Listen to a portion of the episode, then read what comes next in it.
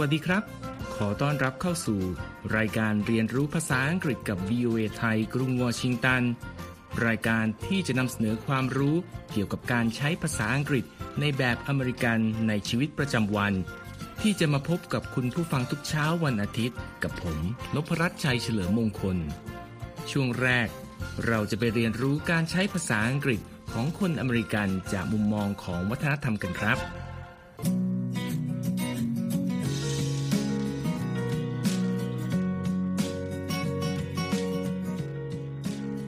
ในช่วงแรกนี้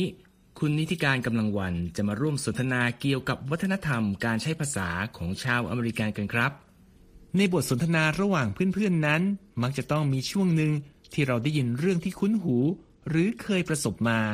แล้วเราต้องการจะแสดงความเห็นใจ หรือรับรู้ว่าคนที่พูดนั้นเผชิญอะไรมาบ้างแล้ว เราสามารถพูดว่าอย่างไรได้บ้างนะครับ ปกติค่ะเรามักจะได้ยินประโยคสั้น ๆนะคะ อย่างเช่น I see ที่แปลเป็นภาษาไทยง่าย ๆ ก็คือ อ๋อ หรือจะบอกได้ว่า อ๋อเหรอ หรือไม่ก็บอกว่า I know ที่แปลเป็นภาษาไทยได้ว่า ใช่เลย หรือว่าจะลากเสียงแบบอินจัดนะคะว่า ใช่ แต่ในวันนี้ค่ะ ขอแนะนำวลีนี้กันเลยนะคะ ก็คือ tell me about it คุณคุ้นไหมคะคุณนพรัตน์คุ้นมากเลยครับ tell me about it ที่แปลว่า เล่าให้ฟังเพิ่มหน่อยใช่ไหมครับ อุ้ยไม่ใช่ค่ะ คุณนพรัตน์วลีนี้นะคะ แปลง่าย ๆเลยนะคะว่า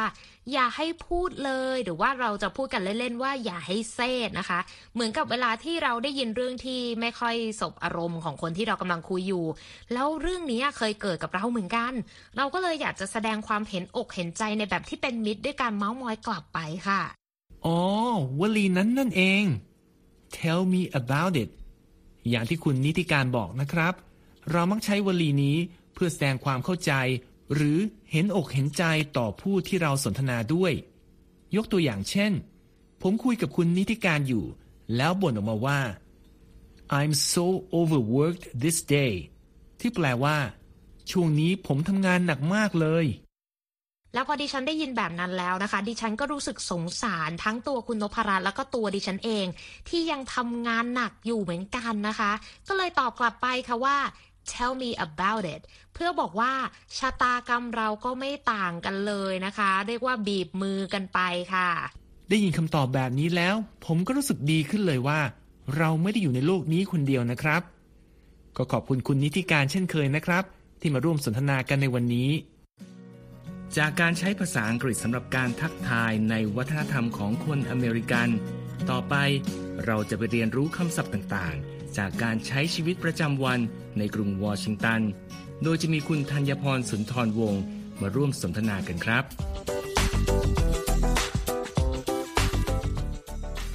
จากคราวที่แล้วที่เราไปเดินเล่นที่ลินคอ n เมมโมเรียลกัน มีจุดแวะชมที่น่าสนใจที่อยู่ติดกันเลย ซึ่งเป็นส่วนหนึ่งของสถานที่สำคัญแห่งนี้ก็ว่าได้ นั่นก็คือ reflecting pool ซึ่งเป็นสระน้ำรูปสี่เหลี่ยมผืนผ้าขนาดใหญ่ ที่ด้านหน้าของอนุสรณ์สถานแห่งนี้ โดยที่ปลายของอีกฝั่งด้านตามยาวของสระนี้ก็คือ National World War II Memorial หรืออนุสรณ์สงครามโลกครั้งที่สอง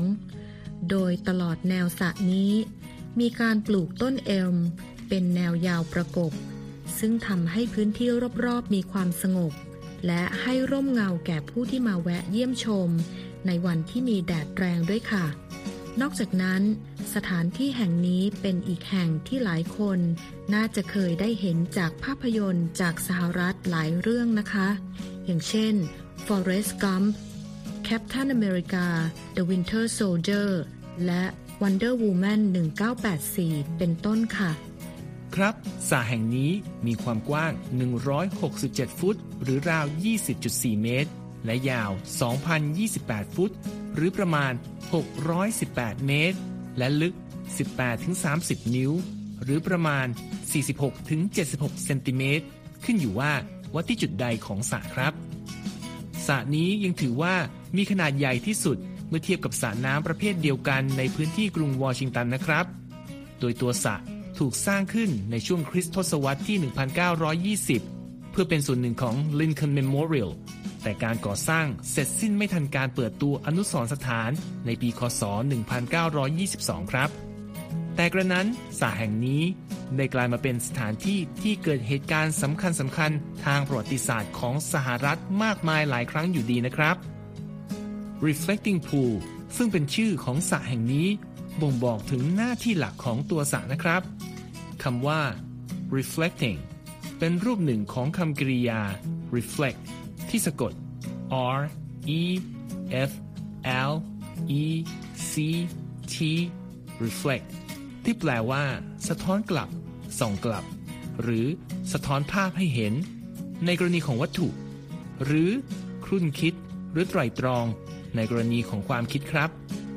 คำว่า reflecting นั้นเป็นรูป gerund หรือกริยาบวก ing เข้าไปที่คำกริยา เพื่อใช้วางนำหน้าคำนาม เพื่อทำเป็นหน้าที่คำคุณศัพท์นะครับ ส่วนคำว่า pool ซึ่งสะกด p o o l pool นั่นเป็นคำนามที่แปลว่าสระน้ำหรือบ่อน้ำนะครับ เมื่อรวมคำสองคำนี้เข้าด้วยกัน ก็จะกลายมาเป็นคำที่มีความหมายว่า สระที่ทำหน้าที่สะท้อนภาพความงามต่างๆ ที่เหนือพื้นน้ำนั่นเองครับ อย่างที่คุณนพรัตน์กล่าวไว้นะคะ พื้นที่สระแห่งนี้ เป็นสถานที่ที่เกิดเหตุการณ์สำคัญสำคัญทางประวัติศาสตร์ของสหรัฐมากมาย โดยหนึ่งในนั้น เกิดขึ้นในปีคศ 1963 เมื่อสาธุคุณมาร์ตินลูเทอร์คิง นำขบวนเรียกร้องสิทธิพลเมืองในกรุงวอชิงตัน และมีคำกล่าวคำหนึ่ง ที่ได้รับการจดจำมาจนถึงทุกวันนี้ และเราได้นำเสนอไปในตอนก่อนหน้านี้ ซึ่งก็คือประโยคที่ว่า I have a dream และล่าสุดเมื่อวันที่ 19 มกราคม คศ 2021 ว่าที่ประธานาธิบดีโจไบเดน และว่าที่รองประธานาธิบดีคามาลาแฮร์ริสในเวลานั้น ได้เข้าร่วมพิธีรำลึกถึงชาวอเมริกัน4แสนคน ที่เสียชีวิตจากการระบาดใหญ่เป็นวงกว้างของโควิด -19 ในสหรัฐค่ะ และเมื่อเราเดินตามแนวสระนี้มายังปลายอีกฝั่งหนึ่งทางตะวันออก หรือฝั่งตรงข้ามกับ Lincoln Memorial เราก็จะพบกับ National World War II Memorial หรืออนุสรณ์สงครามโลกครั้งที่สองซึ่งถูกสร้างขึ้น เป็นอนุสรณ์แก่ชาวอเมริกันที่เข้าร่วมรบ และเสียชีวิตในสงครามโลกครั้งที่สองรวมทั้งเป็นการระลึกถึงชัยชนะที่ทุกฝ่ายได้เสียสละ เพื่อให้ได้มาซึ่งสันติภาพของโลกครับ งานออกแบบที่โดดเด่นของอนุสรณ์แห่งนี้ก็คือ เสาหินแกรนิตจำนวน 56 ต้น ที่เป็นตัวแทนของทุกรัฐ และดินแดนทุกดินแดนของสหรัฐ ทั้งทางเหนือและทางใต้ของลานพื้นที่รูปไข่ ที่มีสระน้ำพร้อมน้ำพุอยู่ตรงกลางคำว่าเสาที่เป็นจุดเด่นของอนุสรณ์แห่งนี้ ในภาษาอังกฤษ คือคำว่า pillar ซึ่งสะกด p i l l a r pillar ที่ทำหน้าที่เป็นคำนาม และมีความหมายอื่นๆ เช่น ฐาน หลักมั่น โดยจะใช้สำหรับเสาที่ทำหน้าที่ค้ำจุน หรือรองรับโครงสร้าง และมักใช้กับเสาที่ทำจากวัสดุหินครับ ส่วนคำว่า ดินแดนของสหรัฐนั้น ในภาษาอังกฤษคือ United States หรือ U.S. Territories เนื่องจากสหรัฐมีดินแดนในอานัตมากกว่าหนึ่งแห่งคำคำนี้จึงสะกดในรูปพหูพจน์เป็น T E R R I T O R I E S territories แทนที่จะเป็นรูปเอกพจน์ ซึ่งสะกด t e r r i t o r y territory และนอกจากจะแปลว่า ดินแดนแล้วคำนี้ยังแปลว่า อาณาเขต อาณาบริเวณ หรือ เขตแดนก็ได้นะครับ เสาหิน 56 ต้นเหล่านี้ ถูกแบ่งเป็นสองข้างที่ด้านเหนือ และด้านใต้ของลานแห่งนี้ ฝั่งละ 28 ต้น และที่ตรงกลางของแถวเสาหินของทั้งสองฝั่งนั้น มีสิ่งก่อสร้างที่ทำให้ผู้ที่มาเยี่ยมชมนึกภาพออกว่า สหรัฐเข้าไปมีส่วนร่วมในสงครามโลกครั้งที่สองมากเพียงใด นั่นก็คือ ประตูชัยของพื้นที่หลักของการสู้รบ อันได้แก่ มหาสมุทรแอตแลนติก และมหาสมุทรแปซิฟิกนั่นเองค่ะ องค์ประกอบอีกส่วนหนึ่งของ National World War II Memorial ก็คือ Freedom Wall หรือกำแพงเสรีภาพ ที่ตั้งอยู่ทางด้านตะวันตกของลานนี้ หรือด้านที่ติดกับ Reflecting Pool นั่นเอง ที่กำแพงนี้มีการประดับดาวสีทองไว้ 4,048 ดวง โดยแต่ละดวงนั้นเป็นตัวแทนของชาวอเมริกัน 100 คน ที่เสียชีวิตในสงครามโลกครั้งที่สองค่ะ นอกจากนั้นที่บริเวณด้านหน้าของกำแพงนี้ ยังมีการสลักข้อความว่า here we mark the price of freedom ซึ่งแปลว่า ณ ที่นี้ คือที่เราจดบันทึกราคาแห่งเสรีภาพค่ะ และนี่คือสถานที่น่าสนใจอีกแห่งที่ผู้มาเยือนพื้นที่ใจกลางเมืองหลวงของสหรัฐ จะพลาดไม่ได้นะครับ ขอบคุณคุณธัญพรเช่นเคยนะครับ ที่มาร่วมแนะนำพื้นที่กรุงวอชิงตันในวันนี้ ช่วงต่อไปเราจะไปเรียนรู้ไวยากรณ์ภาษาอังกฤษในช่วง Everyday Grammar กันครับ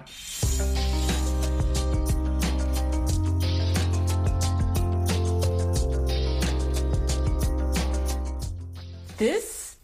everyday grammar. The words if and whether can be tricky for some English learners. That is because they are sometimes interchangeable. สำหรับช่วง Everyday Grammar ในวันนี้ เราจะมาเรียนรู้ความแตกต่างของการใช้คำว่า weather ที่สะกด W H E T H E R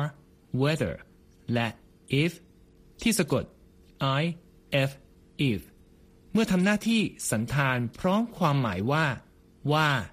ซึ่งทำให้ผู้เรียนภาษาอังกฤษสับสนอยู่บ่อยๆ เพราะสองคำนี้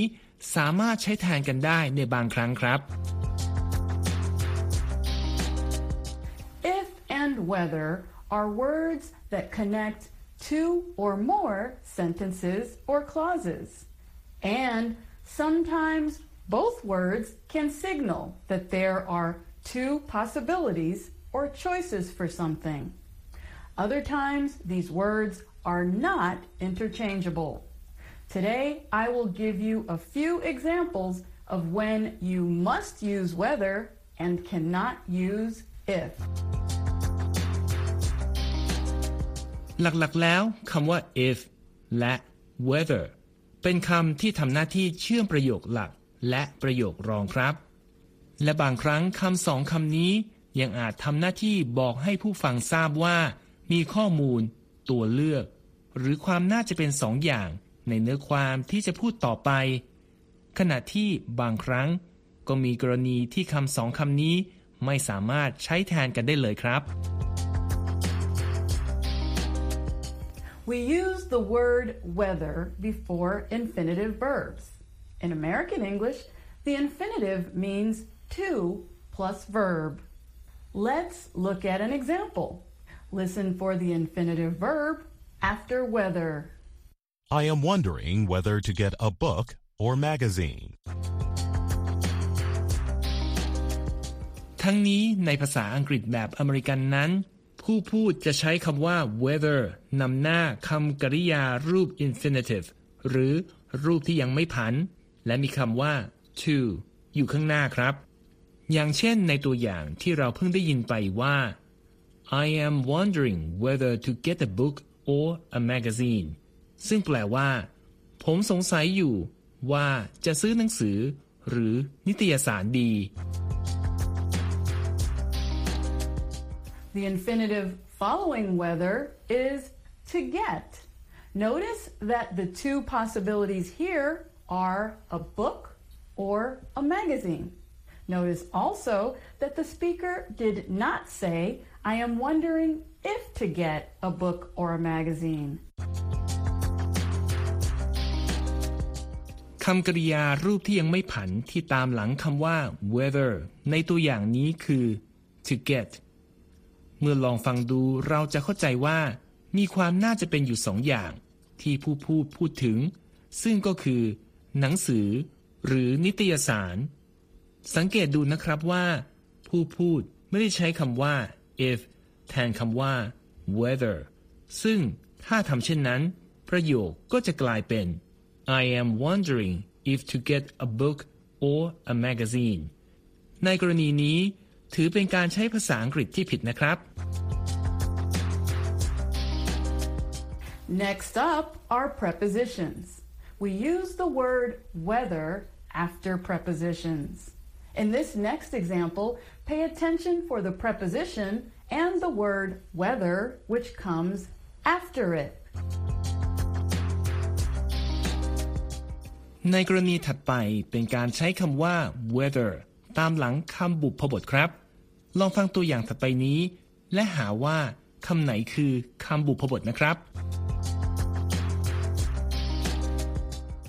Teachers are interested in whether schools will reopen soon. Here, the preposition in comes before whether. The two possibilities are that the schools will reopen soon or they won't. Notice that the speaker did not say teachers are interested in if schools will reopen soon. And that's everyday grammar. สังเกตไหมครับว่าคำบุพบท in ที่สะกด i n in นั้นนำหน้าคำว่า whether และนำเสนอความน่าจะเป็นสองอย่าง Teachers are interested in whether schools will reopen soon ซึ่งก็คือ อาจมีการเปิดเรียนอีกครั้งเร็วๆนี้ หรืออาจยังไม่เปิดก็ได้นะครับ ในกรณีนี้ เราจะไม่ใช้คำว่า if แทนคำว่า whether ให้ประโยคกลายมาเป็น Teachers are interested in if schools will reopen soon เพราะนั่นจะเป็นการผิดไวยากรณ์นะครับ และนี่คือช่วง everyday grammar ครับ ต่อไปเราจะไปเรียนรู้คำศัพท์ภาษาอังกฤษในชีวิตประจำวันของคนอเมริกันจากภาพยนตร์ในช่วง English at the movie กันครับ Welcome to English at the Movies. In the Netflix movie The Social Dilemma, technology experts explain the tools they created for big social media services that influence society. สำหรับ English at the movie วันนี้ เราจะไปดูภาพยนตร์ The Social Dilemma ที่ผลิตโดยแพลตฟอร์ม Netflix และพูดถึงเครื่องมือต่างๆ ที่มีการคิดค้นขึ้นมา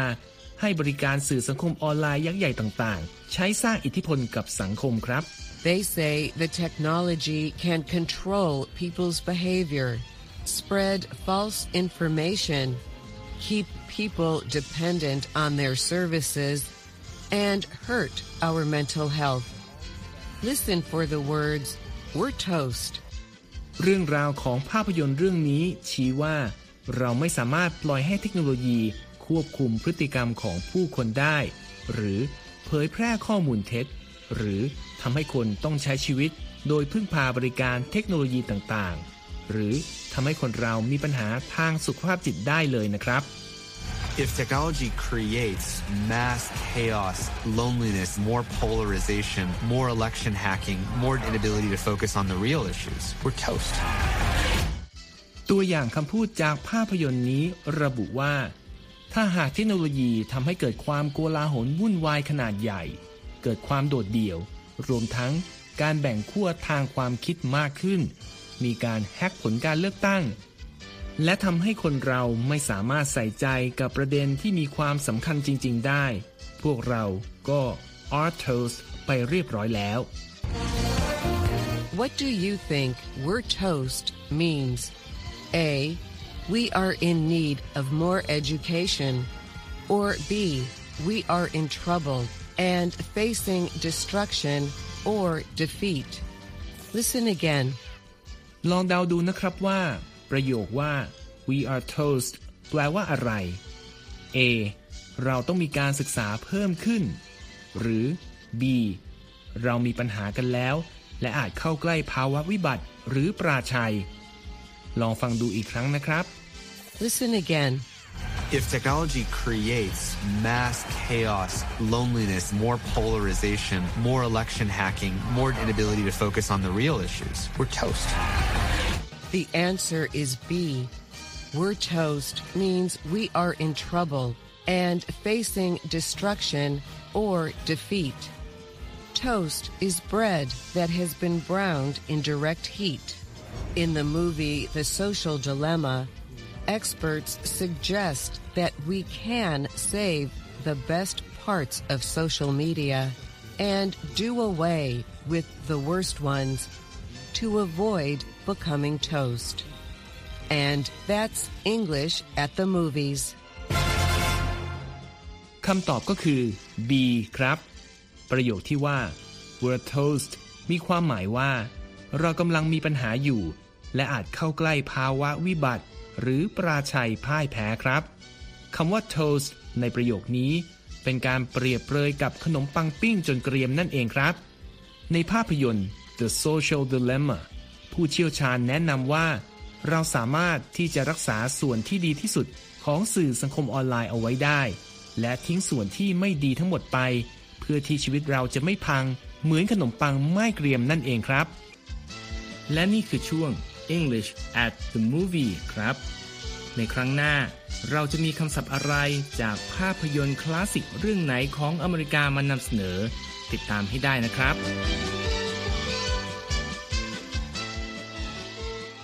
ช่วงหน้าคุณนิติการกำลังวันมีสาระน่ารู้จากคำในข่าวมาฝากครับ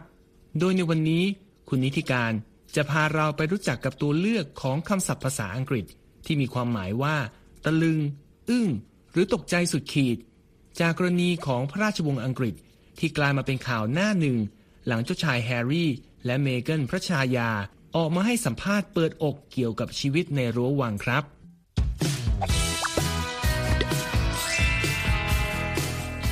สวัสดีค่ะ กลับมาพบกับคำในข่าวสัปดาห์นี้นะคะ พาดหัวข่าวของ Associated Press ระบุว่า UK royals absorb shock of revealing Harry Meghan interview หมายความว่า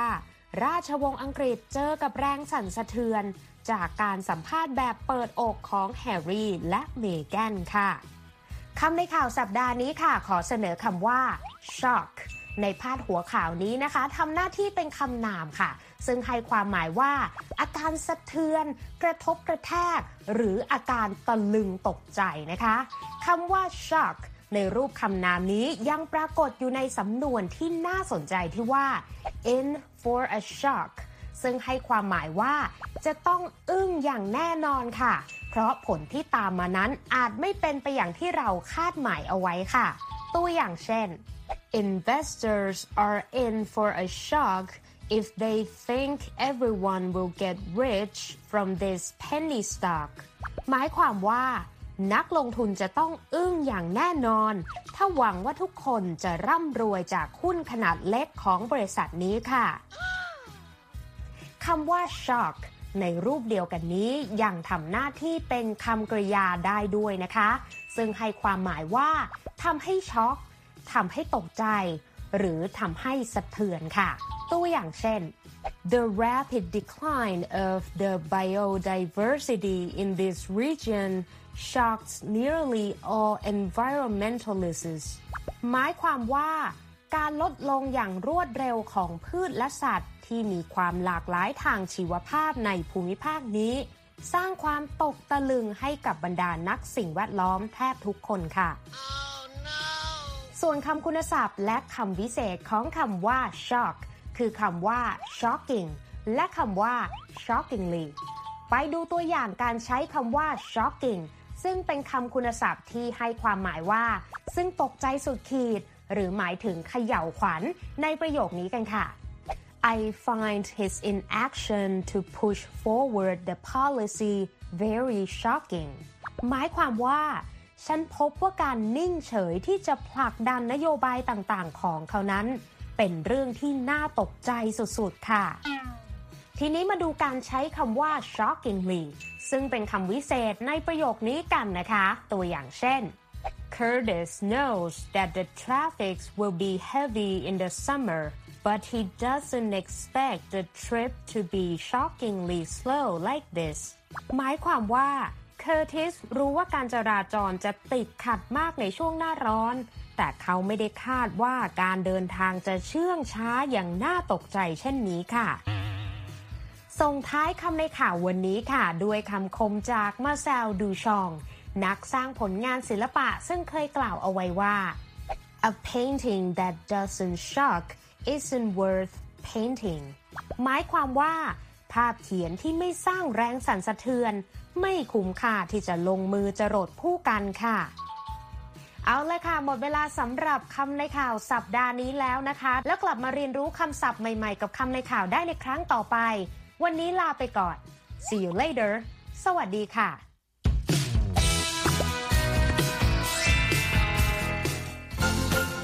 หมดเวลาสำหรับรายการเรียนรู้ภาษาอังกฤษกับ VOA ภาคภาษาไทยจากกรุงวอชิงตันในวันนี้แล้วครับ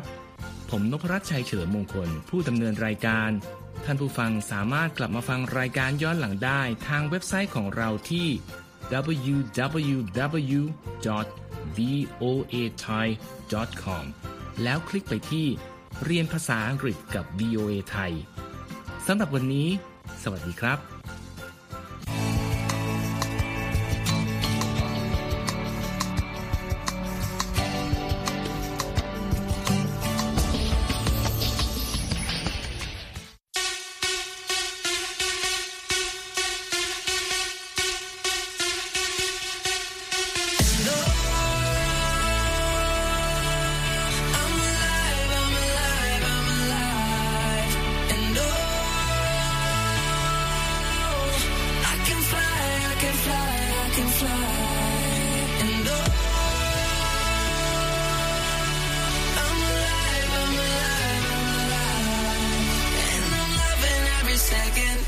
minute, hour, bigger, better, stronger, power. I got that power.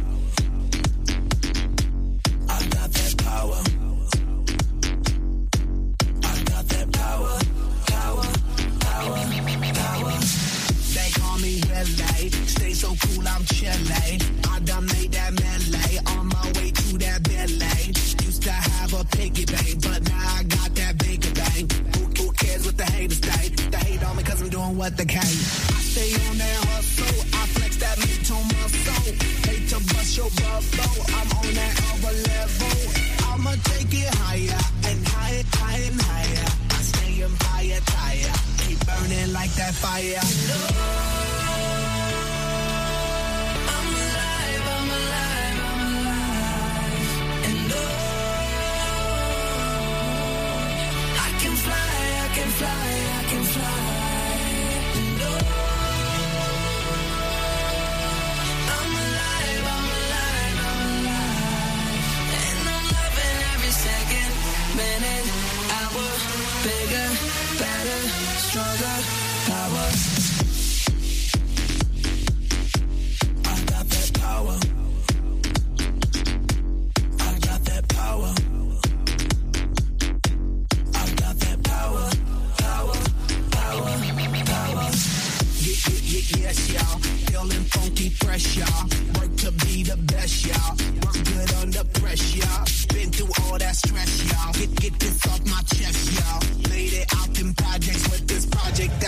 That's. I did it for my mama. I told her when I was younger that I'ma be that number one. Yep, I'll be that number one. I take it higher and higher, higher and higher. I stay on fire, tire. Keep burning like that fire, fire, fire. Whatever doesn't kill you only makes you stronger. So I'ma get stronger.